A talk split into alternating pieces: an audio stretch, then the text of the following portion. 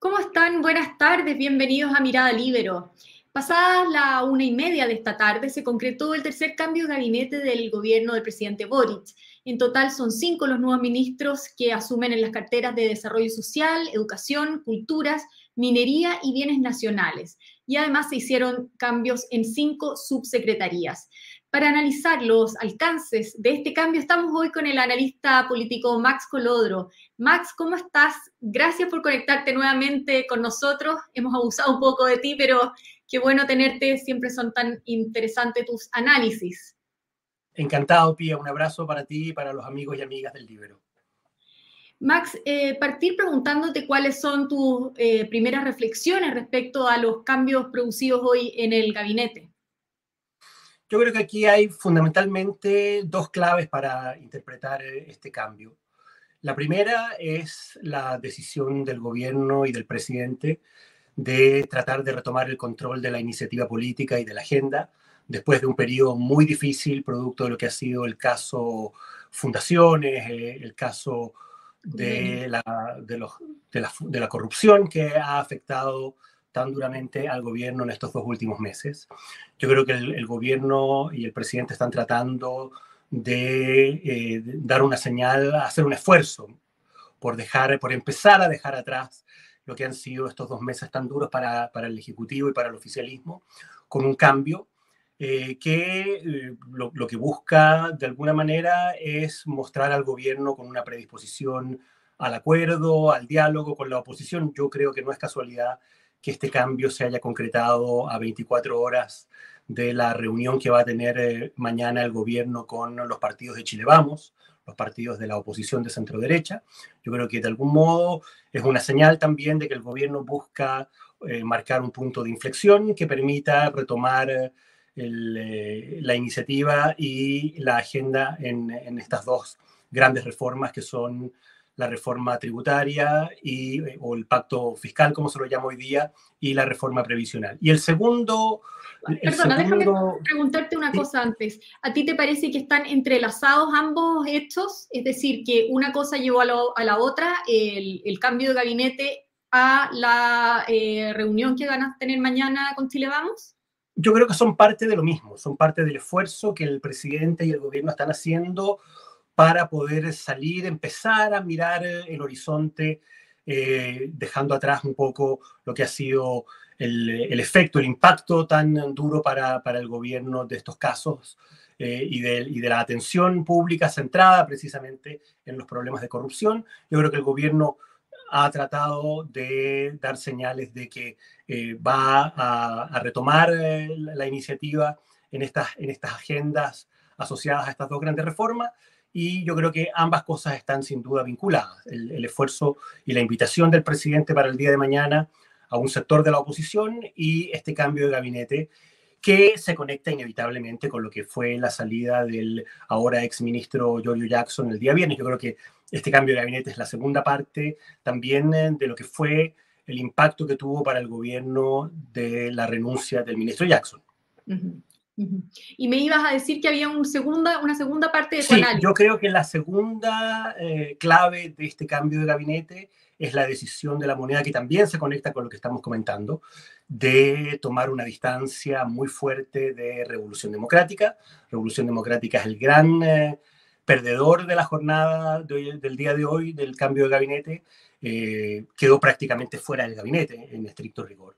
Eh, sale de educación, un ministerio clave, había salido ya, pero no, no reemplaza con un, eh, con un personero de Revolución Democrática al exministro Giorgio Jackson, es decir, pierde dos grandes ministerios, Revolución Democrática, y queda eh, en un ministerio muy menor desde el punto de vista de la importancia política, como es Bienes Nacionales. Entonces, yo creo que aquí la idea del gobierno, el esfuerzo del gobierno es tratar de retomar el control de la agenda, de la iniciativa política, empezar a dejar atrás, hacer el esfuerzo de empezar a dejar atrás lo que fue la atención concentrada en el tema de las fundaciones y eh, tomar distancia del principal partido asociado precisamente a los casos de corrupción hasta ahora, que ha sido eh, Revolución Democrática. Uh-huh. ¿A ti te parece que es un cambio profundo o superficial? No, yo creo que es un cambio eh, más bien menor. eh, es un cambio que no toca los, eh, los núcleos, los ejes de poder del gobierno, no se toca el comité político, en el comité, en el equipo económico tampoco hay grandes cambios, salvo el cambio de la ministra de Minería, pero en estricto rigor la conducción económica sigue en las mismas manos, el ministro Marcel y el ministro Grau. Entonces, es un cambio en ese sentido menor, pero que yo creo que lo que busca es precisamente eh, es dar una señal, dar la señal de que el gobierno está haciendo un esfuerzo por cambiar la agenda, por sacarse de, de encima el peso de lo que han sido la, el, el caso Fundaciones y sí. dar una señal a la oposición de que el gobierno está ahora en una predisposición distinta, buscando de nuevo acuerdos en lo que son los temas claves de su agenda. Uh-huh. Y en ese sentido, yendo más concretamente, eh, ¿qué efectos puede tener este cambio de gabinete ya más bien en el rumbo del país? Yo creo que un cambio menor también. Yo creo que el, el gobierno está atravesando por una situación muy compleja. Yo veo difícil que se pueda desprender tan fácilmente de lo que es el caso de, de, de las fundaciones, de, uh-huh. de los antecedentes que siguen apareciendo eh, día a día, de lo que van a ser las decisiones que va a tomar el Ministerio Público y la Contraloría tarde o temprano. Eh, uh-huh. Yo creo que los efectos de las decisiones que se van a tomar en materia judicial y en materia de fiscalización por parte de la Contraloría van a ser de nuevo un, un golpe duro para el gobierno. Eh, y por lo tanto creo que eh, más allá del esfuerzo y de la intención que se entiende, el gobierno trata de hacer un esfuerzo por dejar atrás este momento difícil. Yo creo que al gobierno le va a costar mucho recomponerse, retomar el, el control de la agenda frente a este, a este gran, gran problema que lo ha, que lo ha acompañado en estos últimos dos meses. Y el hecho de que el día de mañana o a partir de mañana se inicie un nuevo ciclo de conversaciones con la oposición tampoco garantiza que vaya a haber acuerdos en, claro. en, en, en, ambas, en, ambas, en ambas iniciativas. Uh-huh. Y tú estabas hablando de lo, del caso convenio, eh, que en el fondo es como el gatillante de, de este cambio de gabinete. Ya provocó la caída o la salida del ministro Jackson, algunos subsecretarios, y se pensó que esto también llevaría a la salida del ministro Montes de Vivienda. ¿Qué señal da eh, su permanencia en el cargo? Yo creo que la señal política de la permanencia del ministro Montes es básicamente el peso que tiene hoy día el Partido Socialista. Si tú lo piensas en el gabinete que queda conformado a partir del día de hoy, los dos grandes partidos de la izquierda tradicional, el Partido Socialista y el Partido Comunista, son finalmente los que refuerzan su presencia, los que refuerzan su peso político. El Partido Comunista queda... Yo creo que una de las claves también de este cambio de gabinete es la llegada de un ministro comunista a, a la cartera de Educación. Es la primera vez en la historia que tenemos en una cartera tan sensible desde el punto de vista cultural, desde el punto de vista social, como es Educación, a un comunista encabezándola. Y lo que se confirma es que el Partido Socialista mantiene, mantuvo a sus, eh, tres, a sus cuatro ministros, y el Partido Comunista ahora pasa a tener tres. Yo creo que aquí el... el, el Lo, lo que confirma este, este momento, este nuevo momento para el gobierno a partir de este cambio de gabinete, es que se siguen reforzando los partidos más tradicionales en desmedro del Frente Amplio en general y de Revolución Democrática en particular. Uh-huh. Ahora, y a propósito del Partido Comunista, yo no sé si tú viste la vocería que hizo la sí, ministra la vocera Camila Vallejo. ¿Qué te pareció? ¿Te llamó la atención? Yo creo que confirma que la ministra Vallejo está hoy día en el anillo más eh, cercano al presidente en materia de toma de decisiones. Es ella la que anuncia el cambio de gabinete. Eh, eh, de alguna manera es una señal política también de la importancia que tiene y que está teniendo hoy día el P C E y la propia ministra Vallejos en las decisiones que se están tomando a nivel general. Uh-huh, uh-huh. Y con respecto al nuevo ministro de Educación, Marco Antonio Ávila, que, eh, perdón, eh, Nicolás Cataldo, eh, que como decíamos es del Partido Comunista y reemplaza a Marco Antonio Ávila, eh, ¿qué cambio eh, real puede significar para eh, la, la conducción del Ministerio de Educación?